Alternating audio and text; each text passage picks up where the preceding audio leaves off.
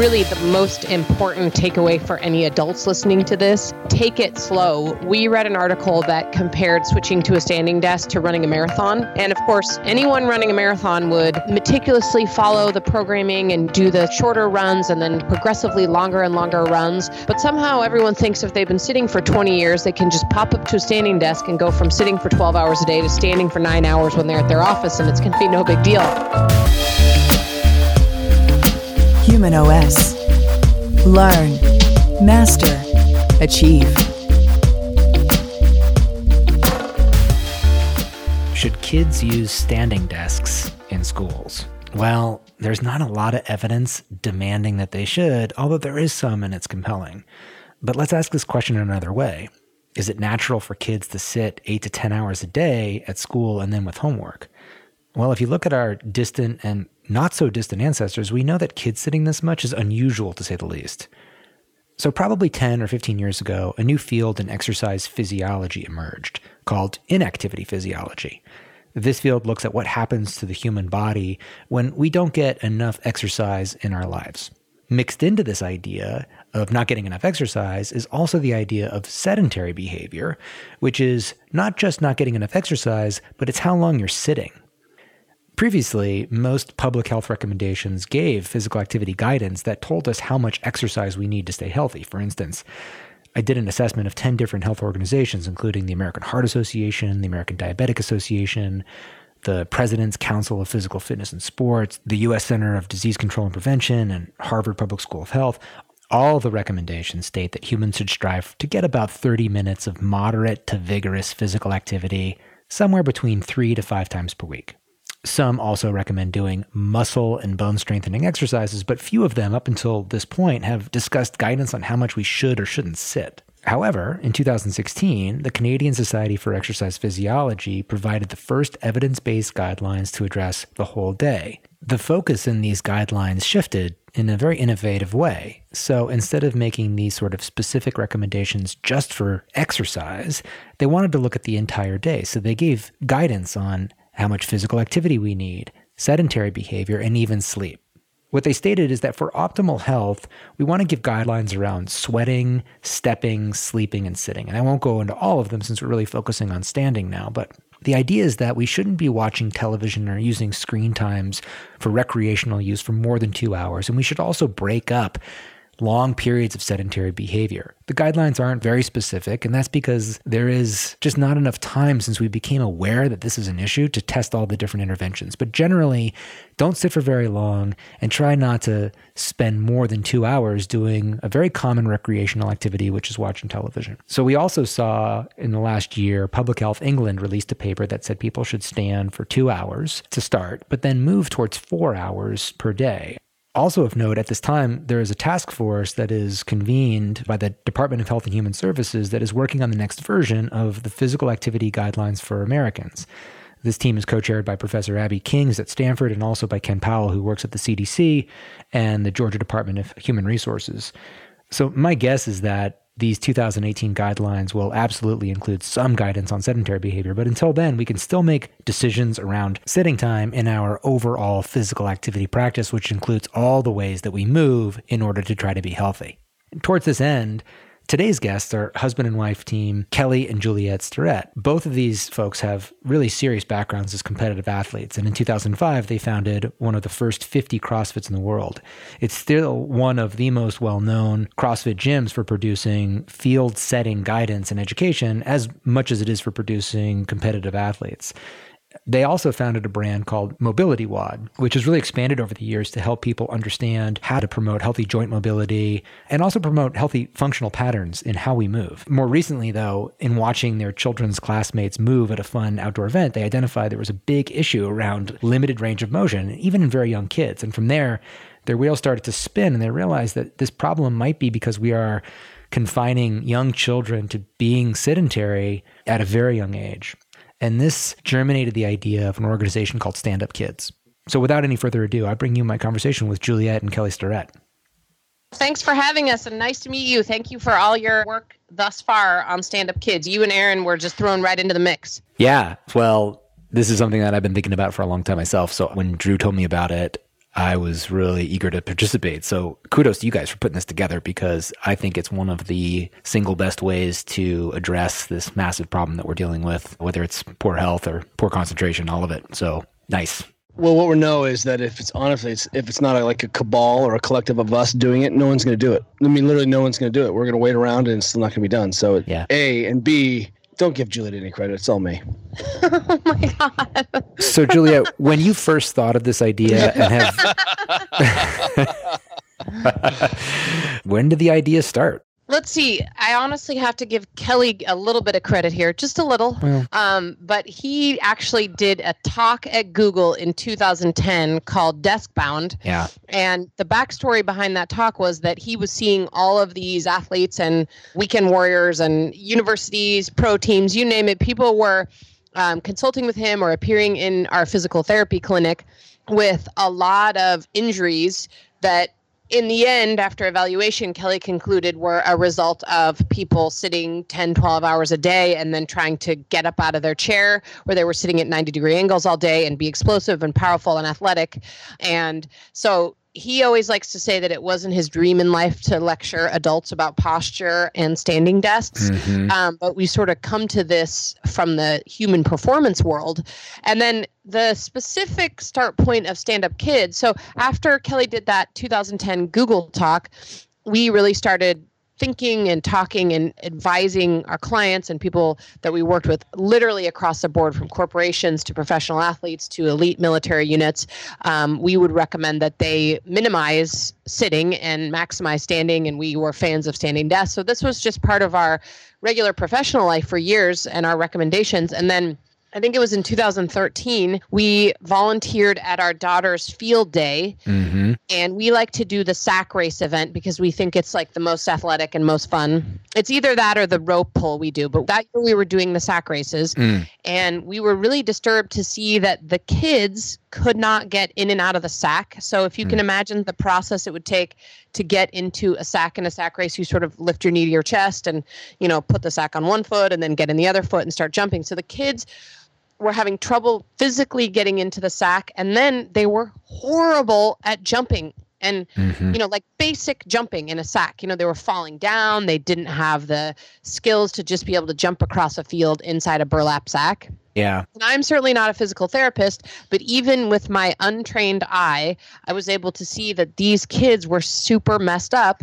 And I'll point out that we do not live in a place where we have a high rate of childhood obesity. It's pretty low. We're probably on the very low end because we're up in Marin County. Mhm. So it's not as though these kids were having this difficulty because they were overweight. It was literally our conclusion was that these kids are stuck sitting at 90 degree angles all the time and they couldn't move. Yeah. Kelly's going to ask. Yeah. There's this other component. When we wrote Ready to Run, one of the things that we come obsessing about was in our physical therapy practice and in our performance practice, we discovered we saw something we call we ended up calling a pattern violation. Mm. A pattern fault is if I do a movement, then that movement should remain robust at scale, at speed, at load. I shouldn't have to reconstitute a brand new motor pattern. So, for example, I don't write slowly with my left hand and write quickly with my right hand, right? I don't Mm. I don't dribble the ball only with my right foot when I'm going slow and then left left foot when I go fast. Mm. What we see is that the it doesn't matter what I throw, my throwing mechanics remain stable. It doesn't matter if it's orange, it doesn't matter if it's heavy or light. Mhm. You know, the general principles remain constant. One of the things that we see around running, for example, is that most people either fall into two categories. Well, all people fall into two categories. They either run the same way they would run barefoot and the same way that they would sprint, or they fall into a heel striking category. Mhm. And if you look at young kids, kindergarten, even beginning of first grade, they all run like Usain Bolt. They all fall, Mm. they all strike. They don't heel strike. They land on the forward aspects of their foot. And that running pattern remains constant, independent of speed. So whether we're going slow or going fast, Mm. the running is the same. Doesn't matter what's on their feet. If they're barefoot, wearing any kind of shoe, they run the same. But halfway through the first grade, literally you can see the cohort split and half the kids start heel striking. Hmm. And when you see it, that means that we're about what six or seven, you're fundamentally altering a primary motor pattern. And when we started looking around, we're like, well, what what could possibly be the underlying cause of this primary change and an essential movement pattern. Mm-hmm. And it turns out the only thing that we feel like we can point to is the sitting. Mm. And that, you know, at some point there's a sitting load that kids can no longer buffer. And so their tissues begin to adapt. And because they spend time in this anterior front of the hip shortened position, calf shortened position, they have to alter their fundamental running mechanics. And then now we start to see it once again because the human being is so robust at managing these different adaptation errors, mm. right? Th- these compensations that we won't see the downstream implications of that poor motor pattern for a long, long time. And it's normal everybody's doing it. That's right. And you know, and I think that's what, you know, it's okay to heel strike, sure, but you can't heel strike barefoot or, you know, and for us we're like, okay, well then that doesn't hold true in that statement. And can I can I heel strike at speed? No, I can't sprint and heel strike, so maybe it doesn't hold true in that that condition. And what we really want to get to the bottom of is we came after this sitting, standing, movement aspect of as a mechanical issue. Hey, mm-hmm. what we're seeing is a decrease in function. What we saw, you know, none of these kids were injured, but what we saw was that they had decreased functionality. And, and to reframe this global conversation, mm-hmm. one, it's not about sitting versus standing, it's about moving versus not moving, being sedentary or being not sedentary. And I think that's an important distinction that when you sit down, it falls into a category of behaviors of being sedentary. As soon as you stand up, you immediately step out of literally and figuratively the category of being sedentary. Well, the same thing is true that when we want to reframe the conversation about sitting is going to kill you, your head explodes, God forbid, your, your pelvic sure. floor, you prolapse. What we want to say is, hey, look, we know you can buffer a lot of that, but you're going to see a compromise in function. And so your breathing pattern is going to change. Your ability to stabilize your spine is going to change. Your ability to extend your hip is going to change. And you can get by with a little tiny movement window because you go to SoulCycle and you sit and you don't put your arms over your head. But the conversation has to be understanding the long game and that if i'm fundamentally changing or altering my physiology combined with the fact that i'm seeing massive decreases in functionality of the human then we can start having an enlightened conversation not hey we should do this because it's fear. Right. And then just to actually go back to the original question we saw this at field day. Kelly saw this while he was working on ready to run. And you know we just sort of on a lark decided to approach the principal of our kids school present her with some data and information we collected thinking that maybe this would be like a two or three year process before we could get through the administrative hurdles and get some standing desks going in our school. And right. uh, turns out she was pretty much on board immediately. And they actually had a classroom that was without furniture and a new teacher who was excited and game for the idea. So we started with one classroom of 25 desks, fourth graders it was so successful and people were so excited about it that by the January of that same school year, so this is now 2014, we added another three classrooms worth. We did two more fourth grades and a 1st mm-hmm. grade. And then by the following year, so the 2015, August 2015, we got 450 desks for the school as part of this massive crowdfunding campaign we did with the help of Tim Ferriss and a bunch of other major people who helped us make this happen. We raised $110,000 in like six weeks. Wow. And uh, got the 450 desks for this school as our pilot school. And what we wanted to do was show that there was one school where every kid from kindergarten all the way through fifth grade could successfully work at a standing desk. Yeah. And, you know, it's sort of our proof of concept. And it's been working. That's incredible. So, to add a little recap, you noticed that these young children were all of a sudden demonstrating this aberrant movement pattern at a really young age thinking that it's probably because they're from very early age sitting all of a sudden. And because you understand the mechanics of running so well, you started to get the noodle turning. And then you thought, okay, well, how can we get some standing desks into schools? Started with a fourth grade class, expanded to the whole school. And it's been so positive that now you're thinking, how do we take this across the nation? Yes, after our pilot school was so successful, we actually realized there was something to this, and we set up a full on nonprofit, which you are, of course, a part of. And we started working with an amazing nonprofit called DonorsChoose that helps teachers get anything from pencils to 3D mm-hmm. printers in their classrooms. We partnered with DonorsChoose, and so we think through DonorsChoose to date, we have about 35,000 kids standing or at least with access to a standing desk at their school. Mm-hmm. And as you know, we also were lucky enough to be invited to partner with Michelle Obama's Let's Move Active Schools program. Uh, they invited us last February to be one of their curated partners. And we are the only nonprofit out there that's focused specifically on standing desks And one of the reasons we think it's such a powerful intervention is that it's so simple. It's literally a switch of furniture, a small amount of education to teachers and parents and kids, which can all be done by video, and then you're done. Most of the other interventions in schools around physical activity and childhood obesity are high touch. You know, when you're talking about changing a school lunch program or bringing in before after school physical activity programs or adding more PE, you know, those are all really high touch programs. And a standing desk is literally a change to the physical environment, kind of one and done. Right. For me, I'm very interested in human behavior, and there's a lot of different ways to affect it, but the most widespread way to affect the behavior is just to change the environment in which people live in. And particularly if it's within a classroom, people can just start to use what's there and all the health benefits that you'd want to encourage them to be more interested in physical activity, to make time for it, cutting out other classes.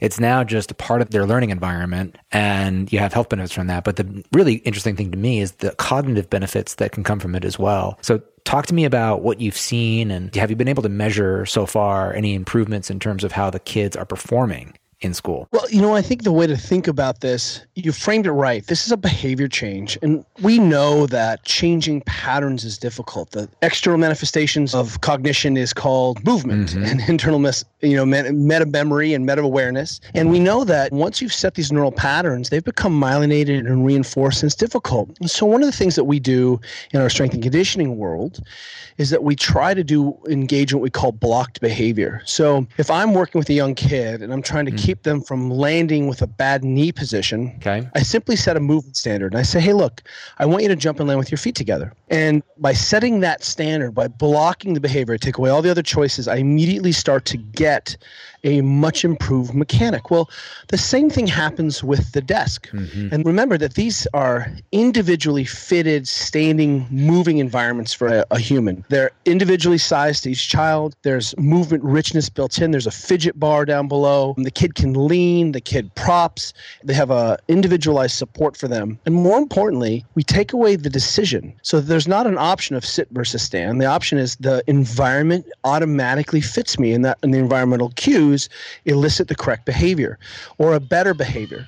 So if I put give 50 kids laptops and ask them to start plugging away at a normal desk, you're going to see an ergonomic disaster. You're going to see rainbow spines and heads forward and shoulders and and any ergonomist would be like, these are the kids we're not hiring because of the RSI down the line, right? We're going to have to spend millions of dollars. Right. But if you give a laptop or an iPad to a child at an appropriate environment, you don't actually ever cue better ergonomics because hmm. those mm. are already built in. And so, and it's important to understand around the behavior that one of the things that we're confronted with is that the environment has changed around us. That from the Henry J. Kaiser Foundation has seen that kids from 8 to 18 are spending about seven and a half hours a day in front of a screen, which means that the screen is part of our lexicon. It's part of our day to day environment. And I think it's really disingenuous to say, hey, we can change that. We can go Captain Fantastic style and get out of there. Yeah. In fact, the average adult is spending two and a half to four hours a day on their smartphones. And I think we're not looking at the sort of the collective implications of this change in environmental behavior. So, if we're going to clean it up, then what we want to do is say, hey, look, where are the contact points where we can improve the function and the physiology of the human and giving people this option to stand. And what's interesting now is that we're starting to capture the science behind this. And it turns out, of course, that everyone studying ADHD forever and ever has always seen a correlation between movement and cognition. And that for us to sort of separate out our cognitive brainy cells from our movement cells really is a type 1 error. Mm. And that all of the metrics that we measure, whether it's engagement or productivity, test scores, behavior disruption, all of those things are attenuated or improved depending on what, what you're looking at yeah. when you have a human being not sit. That sedentary behavior literally starts to throw off light switches and downregulate the function of the human being. Oh. Of course, you can come at this many ways. You know, if Juliet stands at her desk, there's a little calculator on her site, and she burns an additional 100,000 calories a year. And that's she could either run 33 marathons, or for me, I could eat over 100,000 calories of ice cream. right? so if that's what value, you know, that's fantastic. When we work with companies and that they see there's a massive improvement in their productivity, massive. Yeah. One company study that came out last year showed a $40 million change in six months in a call center productivity. Right. Just because people were more engaged when they weren't sitting down. And what you start to see is that we can actually start to cluster a group of behaviors. One of our friends has an advertising firm and they have access to moving dynamic desks and they have a policy called Walk, talk, click. Hmm. so the first option is if you need to speak with someone is that you go walk and talk to them and it creates an automatic hmm. better communication before you call them before you email them. Hmm. So the first line of defense, the first behavior cue that people are already blocked into is that I need to get up and leave my solitary sedentary work environment and go interact with someone. Yeah. What's interesting is that when we start to pan back and sort of gather all of the data and, and the experience, there was some really good research that looked at how people who were smokers were actually much healthier than their non-smoking counterparts at traditional work office workers. Hmm. Because the smokers got up every 30 mm-hmm. minutes or so, walked and went outside and had a cigarette and walked back. And that activity was enough to be considerable change in the function and health of the human being. Yeah. I wanted to add too that since your original question was about cognition, I think the science continues to emerge. But interestingly, there was a really important book that came out a few years ago by a guy named Michael Thompson called Raising Cain, and it's about the emotional life of boys. And one of the things that he talks about is how girls are crushing boys in all ways that you can measure success in school and you know sort of the early years of life. So we're talking about grades graduation mm. rates test scores admission to college graduation from college. I mean if you just go through that entire list Yeah. girls are crushing boys and he theorized that one of the reasons is that the environment is particularly poorly set up for boys. So of course our view is that all kids need to move more girls and boys alike but boys have a particularly high genetic drive to move you know, mm-hmm. especially elementary school boys. And there was actually just an article that came out in Time magazine this month featuring a study that was done that showed that first grade boys who sat less and were more physically active learned to read more mm-hmm. quickly and, you know, more completely. And the kid, the boys who sat more were slower to pick up on this. So, you know, we're showing this real you know, tight connection between your body's ability to move and fidget and learn. And one of the things that's really important is it's, I think a lot of people sometimes they go, oh, okay, well, so the only way I can learn to read is if I'm jogging around the track. And that's not the case at all. I mean, what we're talking about here is, you know, light movement, even fidgeting a little bit, moving from one position to another in your desk is enough movement to sort of turn that brain on. And, you know, what's hard about a sitting desk is you just plain can't move around enough. And the nice thing about a standing desk, especially for kids, is it just gives them an option. It creates this movement rich environment for them. Right. I remember when I was a kid, I could not sit still. I was fidgeting constantly and I couldn't wait for recess. I couldn't wait to get outside and play basketball. And that's pretty much what I was looking forward to because I think it was a biological need. I needed to get out there and get some energy. And I always remember the class after recess, I was more calm. I could take in what the teacher was talking about. And it's sad to me. It's bittersweet, but I have a three and a half year old boy and now trying to think about the lessons learned and how we can help kind of apply it to his learning experience. And I think one thing that we neglect is the learning experience isn't just about remembering facts, but it's also about developing the brain.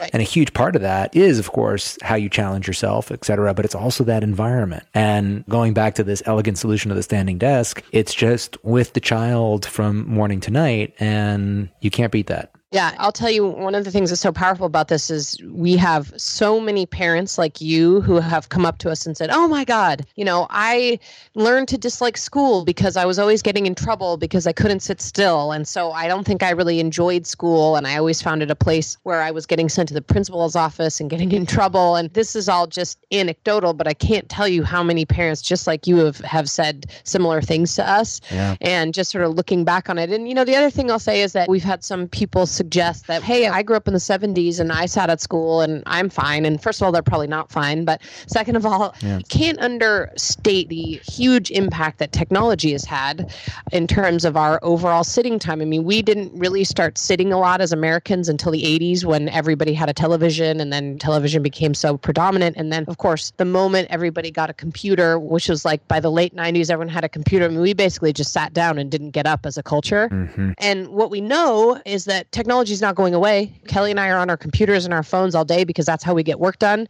But what we're trying to do is figure out simple ways for people to both use and enjoy the amazing benefits of all this technology without crushing our bodies. And we think the environment is one really simple way to do that. I think, like Kelly was saying, it's a much better solution than thinking that people are going to give it all up. No. Some people might choose to do that, Right. but the vast majority are not. And Yes. I, I do a lot of speaking on sleep. And one of the anecdotes that I mention is how the iPad was released by Apple, I think in 2010. Within a few years, there was 500 million copies that had been sold, and that enabled computing going from your laptop, which was still a lot more mobile of a technology than the old desktop. But now you could much more easily do it in bed. Right. So you could have this screen inches from your face right before bed and that could easily keep you up another 45 minutes before you actually feel the urge to go to sleep. Even though if you were sitting in dark, you would have been sleeping a long Right, while within ago. five minutes, right? Right. Yeah, and you know, well, uh, it's interesting you say that because, of course, I don't expect many people to do this, but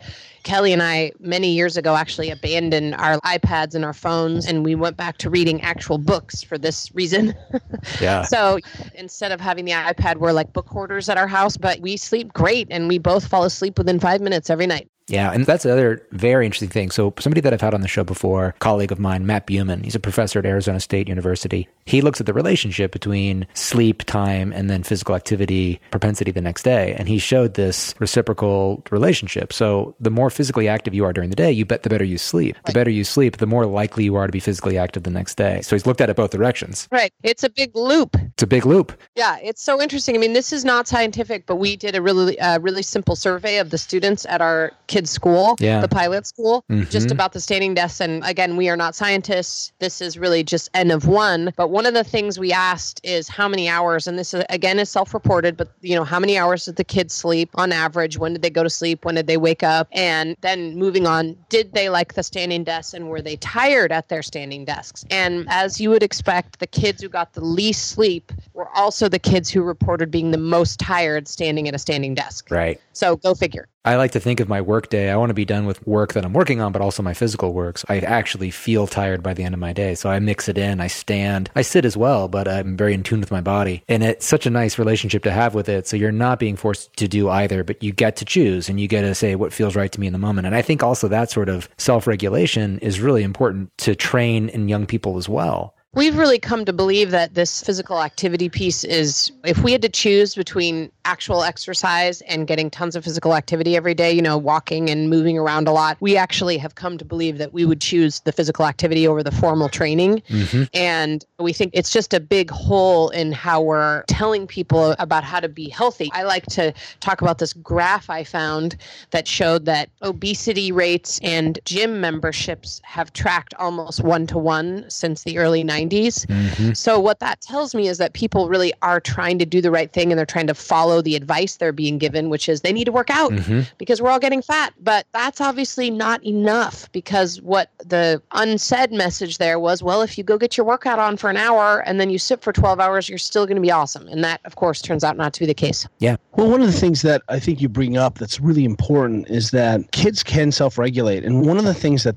the feedback we get from teachers and even from the kids is that the loci of control shifted back onto the child. That if the child is tired, they sit on the ground. Mm-hmm. And what's interesting about that mm-hmm. is that you've just suddenly created a lot of movement richness in the environment. That you've taken the hip through full range of motion, you've changed the position of the mechanics, you're exercising, for lack of a better word, in terms of AKA moving. But one of the things that we know is that in cultures that toilet on the ground, sit on the ground, there's very low lumbar disease and there's very low hip disease. And the fall risk in their mm-hmm. nursing homes drops to almost zero because they're just using it. We don't fear getting up off the ground. You know, people get up off the ground 20 or 30 times a day into their 80s. And if you asked your mom or your grandmother to get up and down off the ground 30 or 40 times a day, they'd be like, you're crazy. This is madness. But that flexibility is really interesting. And there's even a really good study that came out mm-hmm. that's been well validated showing that the more points of contact you need to get up off the ground correlates well with your early mortality rate. So if you just can't sit cross-legged and pop up, then you're going to see that you're likely to die early because your balance is off, your leg power is off, your flexibility is off. And it also brings us back to a really another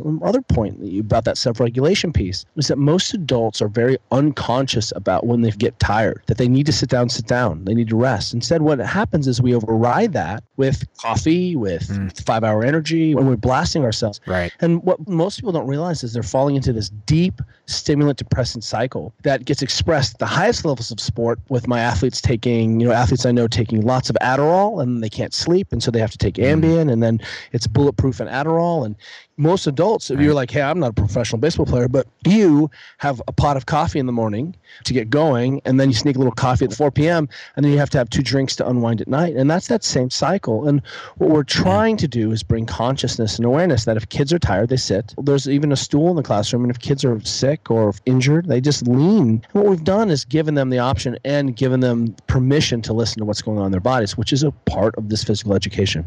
Yeah, I have an interesting anecdote to share with you guys. It's from the sleep world, but I think you'll get a chuckle out of it. So, there's a famous sleep researcher named David Dinges, and he works with almost every major organization, Department of Transportation and NASA. But they were doing an 80 hour sleep deprivation study in a guy and the guy was doing really well. He had good mood or whatever, but he had to sit down to take his last test, this vigilance test, this reaction time test. And as soon as he sat down, he started to accuse the researchers of putting gas in the room. They were trying to gas him. And they were looking at each other, the researchers, and thinking, wait, what, what's going on here? Is he hallucinating? And they realized that when the kid had so much sleep pressure from not having enough any sleep over the last couple days, when he sat down, he removed the last stimulus to keep his brain alert. And it highlights a really important point that one aspect of cognition or cortical arousal is muscle activity. And when you're sitting in a chair, you're not really using any of your muscles and you're withdrawing one of those activity stimuli that keeps the brain firing. So standing, even that little bit of muscle tone is one of the aspects that can keep us feeling sharp across the day. I love that. And what's more important is that I have quoted that study 1,000 times, not because of the study, but because that participant in that research came to the gym and told me that story. Really? Oh my gosh, that's hilarious. he was actually in the gym and he was like, I sat down and I felt like I was on drugs and I was Yeah. like, they gassed me. And he got really belligerent and, he, and then he blacked out. And that's what the other part they didn't tell you. He literally oh wow. passed out. Please, when we get off this, you have to send me that study because knowing that guy and his experience, he's like, there's something to it. You can keep going as long as you can stay on your feet. Love it. Right. Oh my gosh, that's amazing. As you were talking, Kelly's face was like, I know this guy. That's insane. I'll have to look up the study, but David Dinges just came and gave a grand rounds lecture at Stanford. And in that grand round, he told that story and it stayed with me because it's pretty funny. It stayed with Kelly too because I have heard him repeat that story 50 times over the years because it really, you know, blew his mind. well, Kelly, between you, me, and David Dinges, we might be the three people that are telling that story occasionally. And you know, another thing, I think you were talking about Greg Garrett's work from Texas A&M, who was looking at the call center people, and I thought that was a really interesting study. And they were only standing about another hour and a half per day with that stand Right. and sit option. But the other thing that was so notable, in my opinion, is that three fourths of the people reported decreased discomfort over time. And a couple minutes ago, you said the kids really like it. If you've been sitting for a long time and you stand up, you might have a little discomfort, but you get used to it and then you prefer it. And that was a really important point because if you're uncomfortable sitting, that's going to inhibit your productivity as well. Right. Well, you bring up what I think is really the most important takeaway for any adults listening to this. Take it slow. We read an article that compared switching to a standing desk to running a marathon. Mm-hmm. And of course, anyone running a marathon would hire a coach, meticulously follow the programming and do the sort of shorter runs and then progressively longer and longer runs. But somehow everyone thinks if they've been sitting for 20 years, they can just pop up to a standing desk and go from sitting for 12 hours a day to standing for nine hours when they're at their office and it's going to be no big deal. And so what we tell people is just to take little baby steps. You know, if you've been sitting for a long time, get a standing desk with a perching stool and start off by sitting for 20 or 30 minutes on the first day. Mm-hmm. and then add up to 40 minutes. And you know put yourself on a little learning curve so to speak of standing and then you're more likely to be successful because what we've seen is that people get so excited and they're believers they get up out of their chair they stand and then their feet hurt and their back hurts and they're like oh the standing thing is hard. They lower their desk and sit back down and never stand up again. Yeah. and that's really the fault. I mean you've got to have your desk adjusted adjusted correctly and you've got to take it slowly. And if there's no option to stand or if you can't get a standing desk, we recommend that every 20 minutes you get up and walk around for two minutes. You know, that's a really simple thing. Right. We like to tell uh, the story about how Chevron, which you would not necessarily think would be the most progressive company, they actually have installed this software on all their employees' computers that at 55 minutes on the hour, their computers literally turn off. Right. And I think at first they reported that people went temporarily insane because they were like midway through an email or midway through a thought or whatever they were doing. And in the end, it's been both better for their health because guess what? Everybody gets up out of their desk and goes and gets a cup of water in the break room or moves around their office or gets up and takes a stretch. And I think Chevron knew it would be better for their employees' health. And I think the unanticipated benefit was guess what? Everybody got up and moved around and they actually talked to each other. So people Mhm. also reported sort of feeling happier and more content at work because they were actually interacting with one another as opposed to just in their cubicle alone, not talking to any humans. So Right. that's why the office working smokers are healthy, which is really frightening. I'm so interested in how technology can help solve the problem that technology's created, or at least contribute to part of the solution. And I'm actually been impressed with what Fitbit has recently done. I've been waiting for an inclinometer or something that can measure standing time, and they just haven't come out. They have them in research settings where you essentially affix it to the leg like a band aid, and then it can tell you if you're standing or sitting. We haven't seen it in any sort of commercial application, but Fitbit did something pretty innovative where they use 250 steps as a proxy for standing. Hmm. So if you can accumulate at least 250 steps during each hour, then you get credit for standing some that hour. It's a little frustrating because if I'm at my standing desk, it might make it seem like I'm being sedentary, but I'll just move around a little bit. And it tells you 15 minutes to the hour. Okay, hey, you need another 87 steps. I think that was pretty smart of them. Yeah, I think you're right. And Kelly and I are always open to and try out any new technological device. Right. I use something called the Withings because it has an eight month battery life. Right. And for me, just from a purely habit standpoint, I cannot seem to manage to keep my iPhone and a Fitbit or one of those things charged, you know, in a 24 hour period. Yeah. So I really like the Withings because it has this eight month battery life. But I can just see because ultimately the goal here is to get people moving more. That is the goal, whether it's via a standing desk, whether it's getting up and walking around more, whether it's just being conscious of whatever your movement is. But, you know, I'll actually say that this Withings has changed my habits a little bit Right. because if I see that I'm behind in my movement for the day, I will put my earbuds in and take a phone call while I'm walking around. Or if I need to drop something off of FedEx, it's maybe like a quarter of a mile from our house. If I'm working at home, I'll walk down to FedEx and drop it off and walk Right. back because I see that I'm already behind on my basic movement. And again, all of this is completely separate and apart from formal training. This is moving around in a day. And how people do that, you know, we're pretty agnostic about how people do that. We like the standing desk for the reason Kelly said, because it's a blocked behavior and just creates an automatic movement rich environment for people. But if that doesn't work for you, if getting up every 20 minutes and walking around for two to five minutes, that works great. That's another way to do it. In one of my previous shows, I interviewed Professor Travis Saunders from the University of Prince Edward Island in Canada. Travis started something called the Sedentary Behavior Research Network. And one of the major objectives of that organization was to define what we really mean when we say sedentary behavior. Is it too little exercise or is it taking too much time sitting? Because those things are really not the same thing. And yet, in the literature up until this point, they had been used interchangeably, and that can cause confusion. So he went through the process to gain consensus, and now sedentary behavior includes things like sitting at a desk and TV watching, etc. And inactivity refers to too little exercise. Personally, I went through a process where when I started to stand more, at first I I tried to perhaps stand too much, and my productivity would drag in the afternoon. So for me, while standing in the morning tends to be a good thing, I also realized that over the course of the day, listening to my body and doing both sitting and standing really makes the most sense. So you have to manage your energy, and it's really great to have options. Don't force it, self regulate, and give yourself what you need. I think that's vital for people to understand as they make this change in their lifestyle. You know, the first thing we say is, hey, look, there's a lot of sitting you can do, and you can definitely sit with more skill. And we talk a lot about that. Sit on your sit bones, engage your legs, try to look over the chair, manage your positions. But if the first thing you do is just divide your world into optional sitting, non optional sitting, and what you're going to see is that there's just a lot of sort of junk sitting in there. There's plenty of times where I need to sit in a meeting or it's appropriate that I'm having coffee and I can't stand, and don't worry about it but clean up the junk sitting. And I think also you bring up a vital piece of this is that we think that standing still is called Tadasana in yoga, standing meditation. And good luck managing about five minutes of that. You're going to burn out. And what we want people to do is recognize that when you're in a moving environment, then you have movement options and you have more movement options than you do when you collapse. The other thing that we say about a standing, moving environment is that it's not complete until you have a place to put your foot. And so as soon as you put your foot up on something, then you've adopted that Captain Morgan pose you've taken a lot of shear out of the back, and you've given yourself a chance to fidget and to be constantly in motion.